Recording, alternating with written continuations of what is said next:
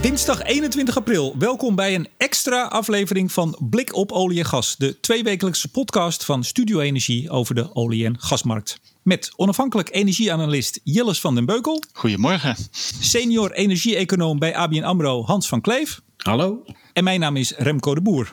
Vorige week hadden we de eerste aflevering en nu al een extra uitzending. Nou, uh, wie Hans en Jilles een beetje kent, die weet dat zijn de rust zelf. Houden het hoofd koel. Als die een extra uitzending willen, ja, dan is er wat aan de hand. Een negatieve olieprijs. Oftewel, een vat olie niet hoeven te kopen, maar gratis mee en nog geld toe. Heren, hoe uniek is dit? Ja, heel uniek. Dit, uh, dit, uh, ik, ik, ik ga al even mee. Jelle is misschien nog iets langer. Uh, maar dit heb ik echt nog nooit gezien. En ik, ik, kreeg eerder dit jaar ook wel een vraag hoor: van kunnen prijzen negatief? En dan zei ik ja, ergens ver weg in Canada natuurlijk. Af en toe een lading die niet geleverd kan worden. Of waar ze in de knoop zitten met hun fysieke markt, zeg maar. maar dat echt de, de, de, ja, de benchmark-index, in dit geval dus WTI, ook zo ver. En ook niet een beetje, maar meteen naar min 40 op de dag zou kunnen dalen. Ja, die had ik ook niet, niet voorzien. Ja, min 40, oftewel 40 dollar toekrijgen bij een vat olie. Jilles, uh, ja, nooit eerder hè, gezien. Jij ook niet? Uh, nooit eerder gezien. Het is toch alsof er een uh, stukje geschiedenis uh, voor je ogen zich ineens afspeelt. Alsof de Berlijnse muur valt. Dat soort dingen. Ja, want jij zei nog, ja, twitterde gisteren nog heel stevig. Waar. We gaan iedere twee weken een uitzending doen. ijzeren regelmaat. IJzeren regelmaat, ja. so much voor jullie zijn ijzeren regelmaten. Ja, we gaan het natuurlijk hebben over wat er nou gebeurd is. Wat dat betekent vooral hè, voor de komende periode. maar laten we toch even eerst kijken, ik zeg het al, wat er nou precies is gebeurd. Ja, wie, wie van jullie willen beginnen? We, we gaan dit maar even een beetje los doen, deze extra uitzending. Wat zagen we gisteren gebeuren? Uh, nou, één ding om, om je goed te realiseren is dat uh, uh, olie wordt fysiek nog steeds wel tegen positieve prijzen verhandeld. Weliswaar heel laag, 10, 15 dollar, maar nog steeds positief. En dit was dus een contract, een specifiek contract. Het contract dat afloopt in, in mei en dat staat nu op expireren. En dat betekent dat er een aantal partijen ja, olie zouden krijgen waar ze niet mee weg kunnen. Want dit WTI-contract, ja, dat is echt een physical settlement. Uh, er wordt echt uh, olie geleverd dan. En dat vindt plaats in uh, Cushing in, in, in Oklahoma. Ja, en als je geen plek hebt om die olie op te slaan, dan, dan heb je echt een, echt een probleem. En dat, zag, dat was wat er, wat er gisteren aan het eind van de trading sessie gebeurde. Hans, Hans Denk... we hebben nu ook heel veel luisteraars erbij die veel minder van olie en gas weten. En zeker waarschijnlijk minder van het handelen in dit soort futures. Ja. He heel kort, wat zijn dat? Uh, future is eigenlijk niets anders dan een papieren handel waarbij je afspreekt dat je olie geleverd krijgt op een later moment in de toekomst. En vroeger was dat heel erg bedoeld natuurlijk om uh, risico's tegen te gaan. En op een gegeven moment zijn ja, mensen erachter gekomen dat het ook heel erg goed gebruikt kan worden voor marktspeculatie. en sinds die tijd zie je dus ook dat dit soort futures ook heel erg gebruikt worden in financiële afgeleide producten. Uh, toch misschien ook goed om te zeggen is nog dat uh, de volumes, oftewel open interest in die contracten van gisteren, dus het meicontract, uh, eigenlijk best wel laag was. Dus het is niet dat er echt nu heel veel grote partijen zitten met, die, die, moesten, ja, die geld bijkregen bij een olie, zeg maar. Dus dat is denk ik in ieder geval goed om in, in de gaten te houden. Uh, maar ja, dat, dat is eigenlijk uh, in, in kort wat, wat een future is. En die future voor mij, die loopt in WTI, die loopt vandaag af? Ja. Of is die al afgelopen? Nee, vandaag, eind van de dag. Ja, en dus er zijn handelaren die dus eigenlijk niet zoveel met olie hebben. Uh, die, als die er niet uh, vanaf kunnen van die future, ja, dan moeten ze dus die olie accepteren. Moeten ze het ergens kwijt. Ja, uh, en dat is denk ik ook meteen het grootste verschil met Brentolie.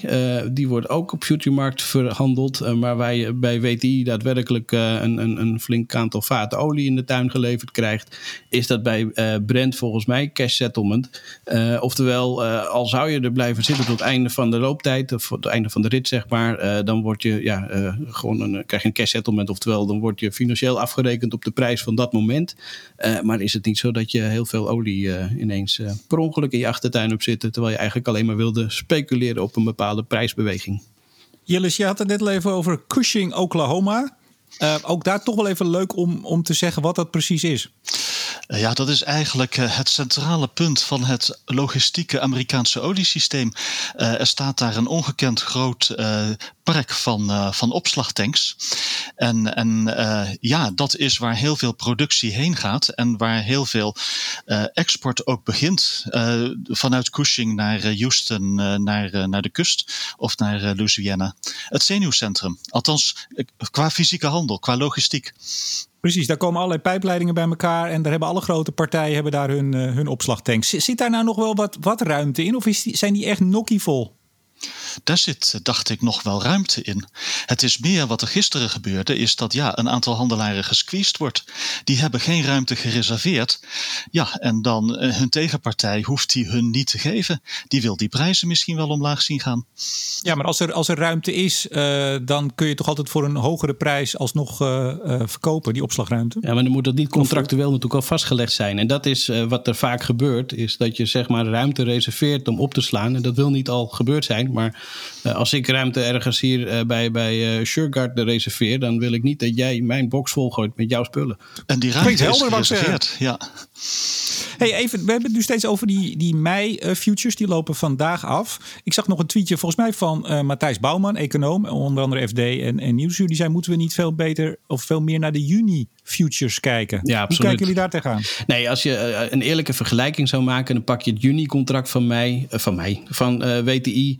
en als je die dan vergelijkt met het actieve contract van Brent, oftewel ook het juni-contract, dan zie je dat het verschil vele malen kleiner is. En die liep van 4 dollar gisteren op naar 5 dollar. maar dat is prima. En dat reflecteert denk ik ook heel goed de situatie in de fysieke markt in Amerika. En het geeft ook heel goed de effecten van het OPEC-productieverlagingsakkoord weer. Waarbij we eigenlijk zeggen, we hebben een actieve productieverlaging bij OPEC. Dat vertaalt zich uh, ja, normaal gesproken in wat opwaarts potentieel voor Brent. Ik zou bijna nu zeggen, het is vooral het uh, neerwaartse risico wat het wat inperkt. Uh, terwijl in Amerika moet je natuurlijk een, een effect zien op de olieproductie als gevolg van de marktdynamiek. Oftewel door lage prijzen zou de productie snel moeten dalen. Nou, veel lager dan gisteren verwacht ik toch niet, hoewel ik dat gisterochtend ook niet had gezegd. Dus laten we vooral niet zeggen hoe verlaagd die kan. Maar uh, die lage prijs is nodig om daadwerkelijk die productie in de VS te zien dalen. En die gaat al omlaag, die gaat hard omlaag. En die zal na vandaag en uh, gisteren nog veel harder omlaag gaan. Maar je had het net over 4, 5 dollar. Dan heb je het over het verschil tussen die futures van WTI en Brent Klopt, voor juni. Ja. Want wat, wat kost nu een, een vat Brent? Uh, even spieken voor je.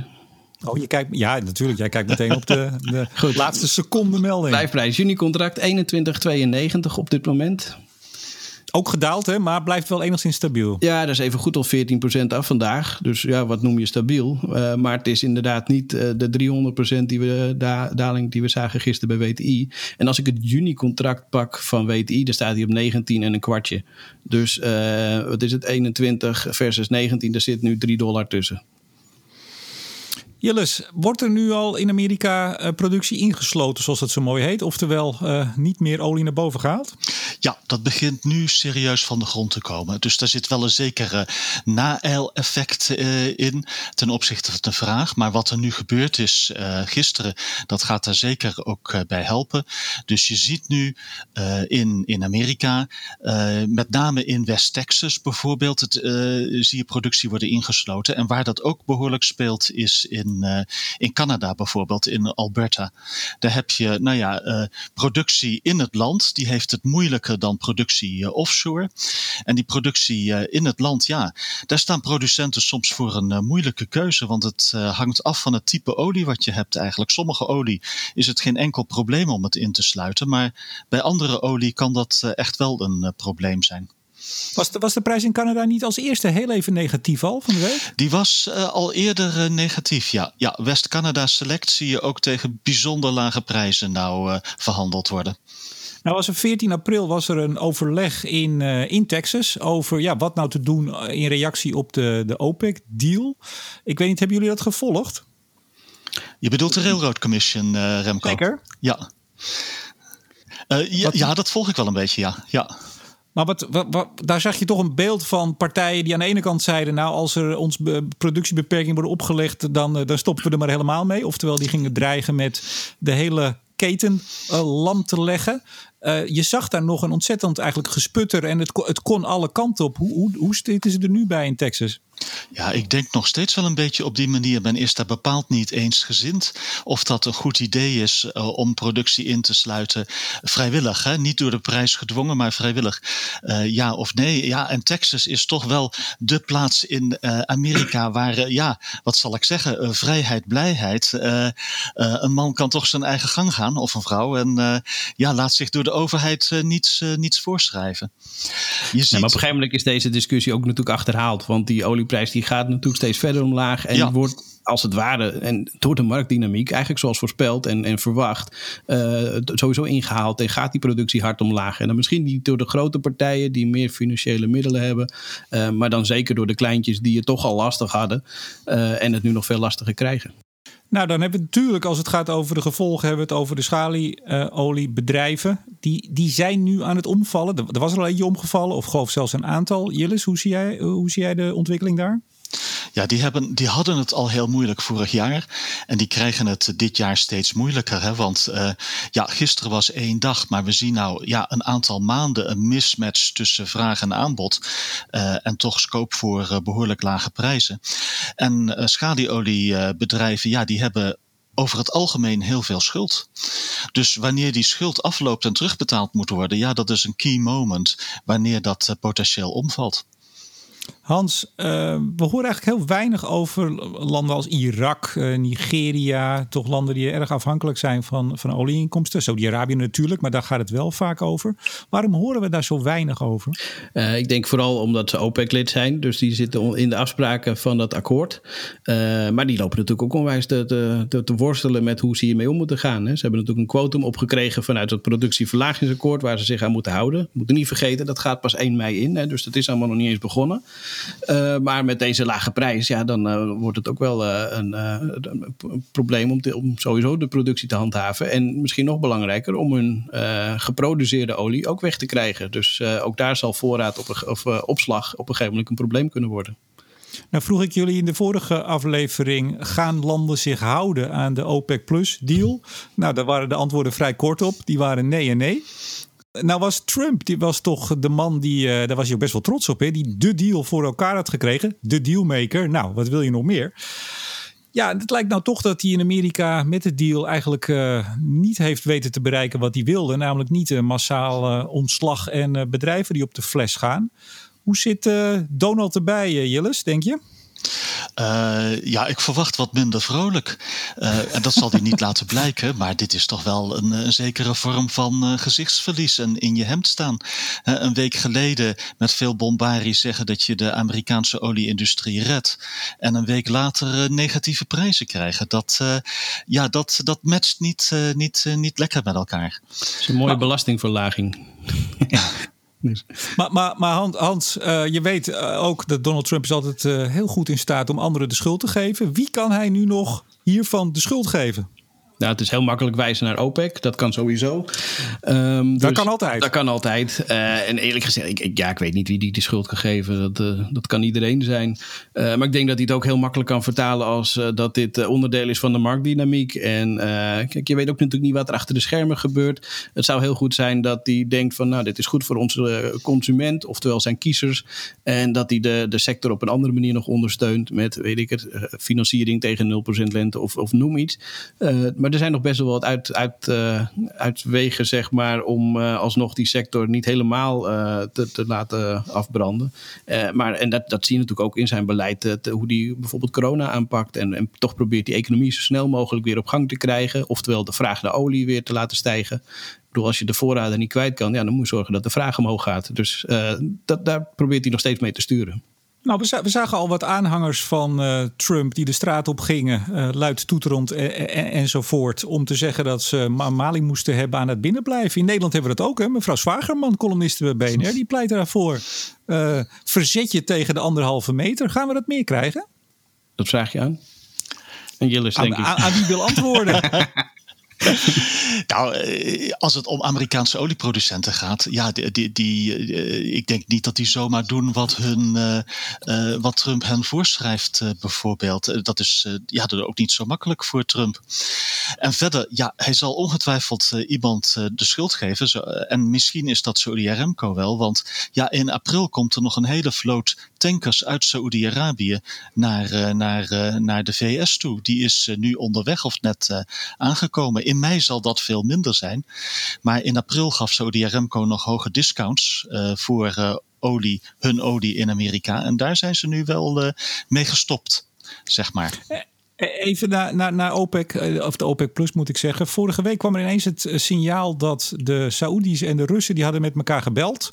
En daar kwam uit, het was niet letterlijk, ik vertaal het even, maar een soort van whatever it takes. Wat er nodig is, gaan we doen. Zo'n soort signaal gaven ze af, werd bekend na hun telefoontje. Is dat een soort wanhoopspoging, Hans, om toch nog wat nou, meer rust te brengen? Ik denk dat het, het, is ook iets wat we de laatste jaren wel meer zien hoor. Dat uh, zeg maar het, het, ja, ik zou het bijna zeggen, het kunstje wat ze bij centrale banken doen om de markt met woorden een beetje proberen te sturen. Dat hebben ze bij OPEC heel goed overgenomen. En uh, dus de, de verbale interventie om te zien of de markt reageert en te zeggen dat als het nodig is en de prijs houdt te lang te laag blijven, zijn ze best bereid om meer productie van de markt af te halen. Uh, maar voorlopig ben ik eerlijk gezegd, nou dat bleek uit onze reactie vorige, uh, tijdens de vorige podcast natuurlijk, dat we zeiden houden de landen uh, zich aan die afspraken. Toen zeiden we keurig in koor nee.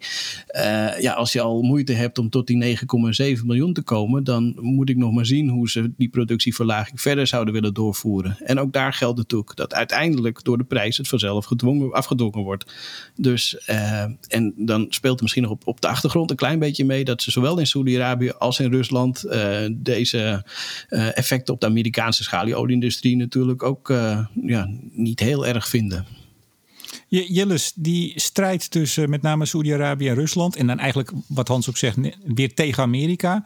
Maar bijvoorbeeld ook de strijd die Saudi-Arabië en Rusland in Azië uh, voerden of voeren. Gaat die nou nog gewoon door of is dat nou echt nu helemaal gestopt met deze prijzen? Uh, die gaat nog wel door, denk ik, op dit moment. Uh, uh, Saudi-Arabië ja, geeft wat signalen af naar, naar Amerika. Van god, is niet persoonlijk tegen jullie bedoeld. Wij voeren geen strijd tegen schadiolie. en ze hebben inderdaad hun discounts voor Amerika wat verlaagd. Maar je ziet bijvoorbeeld in Azië nu toch een, een, een beetje een strijd om marktaandeel tussen, tussen Rusland en, en Saudi-Arabië gevoerd worden. Ja, en dat leidt tot lagere prijzen. En uiteindelijk uiteindelijk zien we toch, wat Hans al zegt, het zijn de lagere prijzen die de heavy lifting moeten doen bij de productieverminderingen, die het, het, zware werk uh, moeten opknappen. Uiteindelijk is dat de reden waarom producenten omlaag gaan, meer dan vrijwillige cuts. Maar goed, dan gaan we dus zien dat door die lage prijzen dus uh, productie gaat worden ingesloten. Oftewel, olieputten worden letterlijk gesloten. Kan, kan dat zomaar? Uh, dat hangt eigenlijk een beetje af. Ik denk, je zult over de hele wereld nu zien dat productie wordt ingesloten.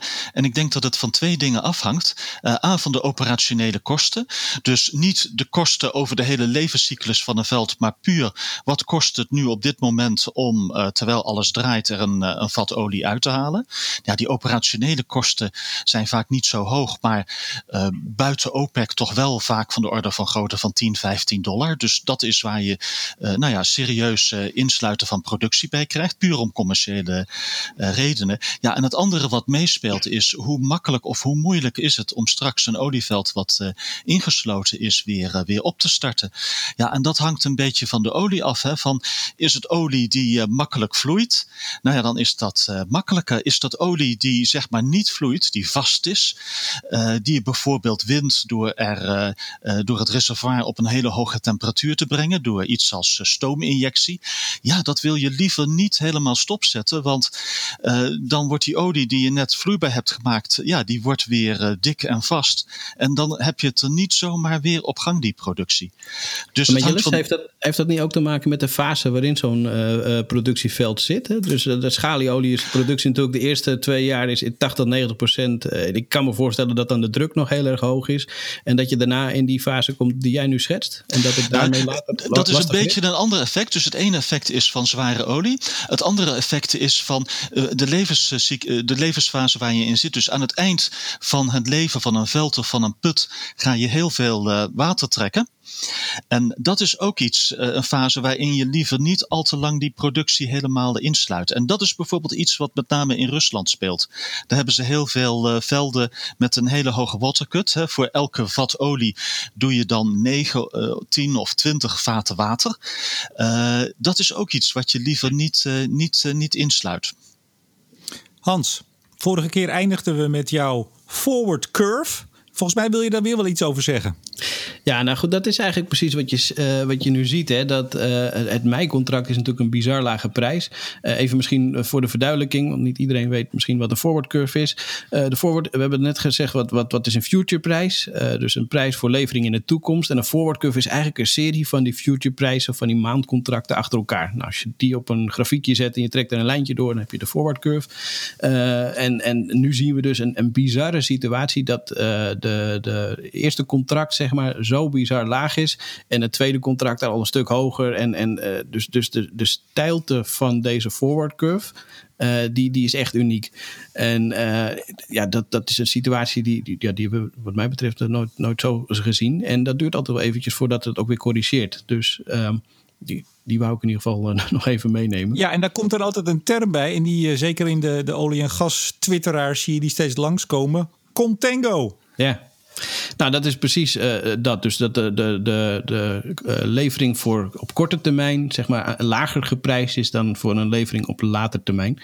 Um, en uh, ja, die, die is dus heel erg stijl. En dat, dat hele Contango-verhaal, ja, dat, dat, dat geeft dus aan de, de stress in de markt op het, op het korte stuk. Dus het overaanbod, zeg maar, die je daarin vertaald ziet worden. Ik kom zo terug bij jou, Hans. Ik ga nog heel even naar Jillis tot slot. Uh, ik kwam een opinie tegen van Michael Grubb. Ik kende de beste man niet, maar hij is Professor of Energy and Climate Change. En Deputy Director van, even kijken, University College Londen. Um, nou, uh, grote opinie. Uh, die zegt, uh, die olieprijs die gaat nooit meer boven de 30, 40 dollar per vat uitkomen. gaat niet gebeuren. Uh, ik, ik, hoor Hans op de achtergrond, maar ik, ik zal beginnen Sorry. alvast. Uh, ja, dan kan Hans zich even warm lopen. Dus als jij, als jij hem eerst pakt, dan komt Hans erachteraan. Uh, er zijn serieuze gevolgen van de energietransitie op de lange termijn voor de olievraag. Maar dat gezegd hebbende, ik denk wel A, dat olie een volatieve business blijft met volatieve prijzen. Maar B, vooral ook van als je werkelijk nu permanent op prijzen van 30 dollar of lager zou zitten dan zul je zien dat buiten OPEC er nog maar heel weinig geïnvesteerd wordt in nieuwe olie. En bestaande olievelden, ja, die gaan wel elk jaar, als je helemaal niets investeert, met 8 of 10 procent van hun productie naar beneden. Dus ik denk dat dat iets is wat zichzelf zal uh, corrigeren. Uh, twee of drie jaar van hele lage olieprijzen en het aanbod gaat toch echt serieus verminderen. Dus ik zie die equilibrium oil price, zoals dat heet in vaktermen, ja, die zie ik eerder rond de 50 dollar dan, uh, dan, dan rond de 30 dollar. Hans, jouw terrein.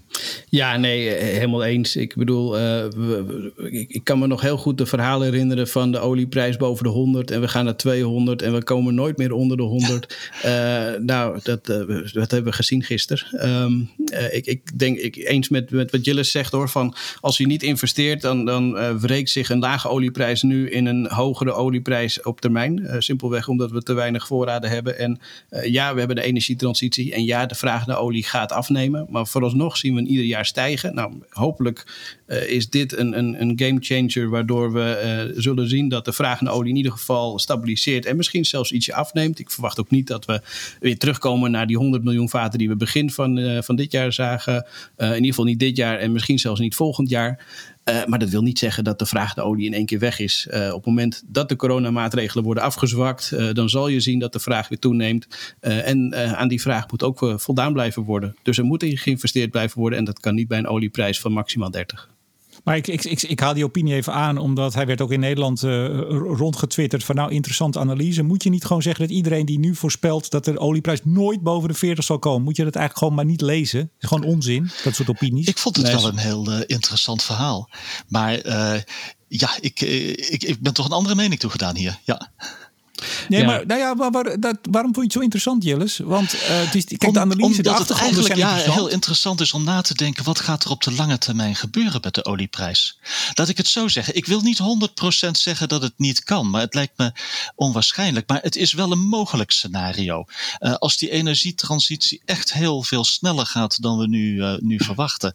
Ja, en het is toch een beetje denken in, in, in, in, in scenario's. Want de enige zekerheid in de wereld van olieprijzen is toch een beetje dat ze niet goed te voorspellen zijn. Slotwoord, Hans? Ja, nou, dat, dat, klopt. Niet goed te voorspellen. Daarom werk ik ook natuurlijk de hele dag met scenario's. En uh, eigenlijk degene, dat, de prijs die wij altijd communiceren is ons basisscenario. Maar dat wil niet zeggen dat er niet allerlei scenario's omheen hangen. Dus uh, tuurlijk, het kan, maar de waarschijnlijkheid lijkt mij uh, niet heel erg groot.